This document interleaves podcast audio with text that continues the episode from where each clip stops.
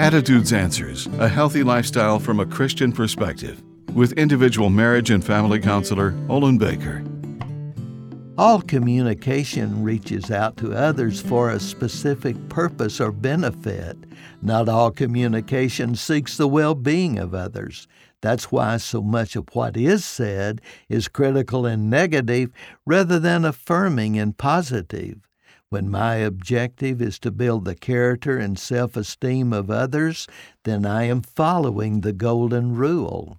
When negative critical words are directed toward someone to reduce their self esteem, the consequence should be an uneasy sense of guilt and shame. Communication was given by God to bring joy and pleasure to each person, which in turn ultimately contributes to a sense of belonging and completeness. Success in relationships depend on a commitment to communicate openly and truthfully.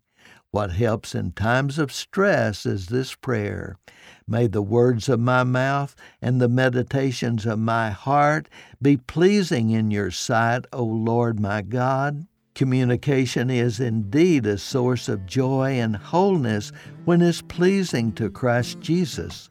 I'm Olin Baker. Attitudes Answers with individual marriage and family counselor Olin Baker is focusing on the series Building Bridges. Subscribe to the Attitudes Answers podcast on your favorite podcast platform. For a free transcript of today's show or to learn more, call 713 664 1475. You can also read this and previous programs at attitudesanswers.blogspot.com. And thanks for listening.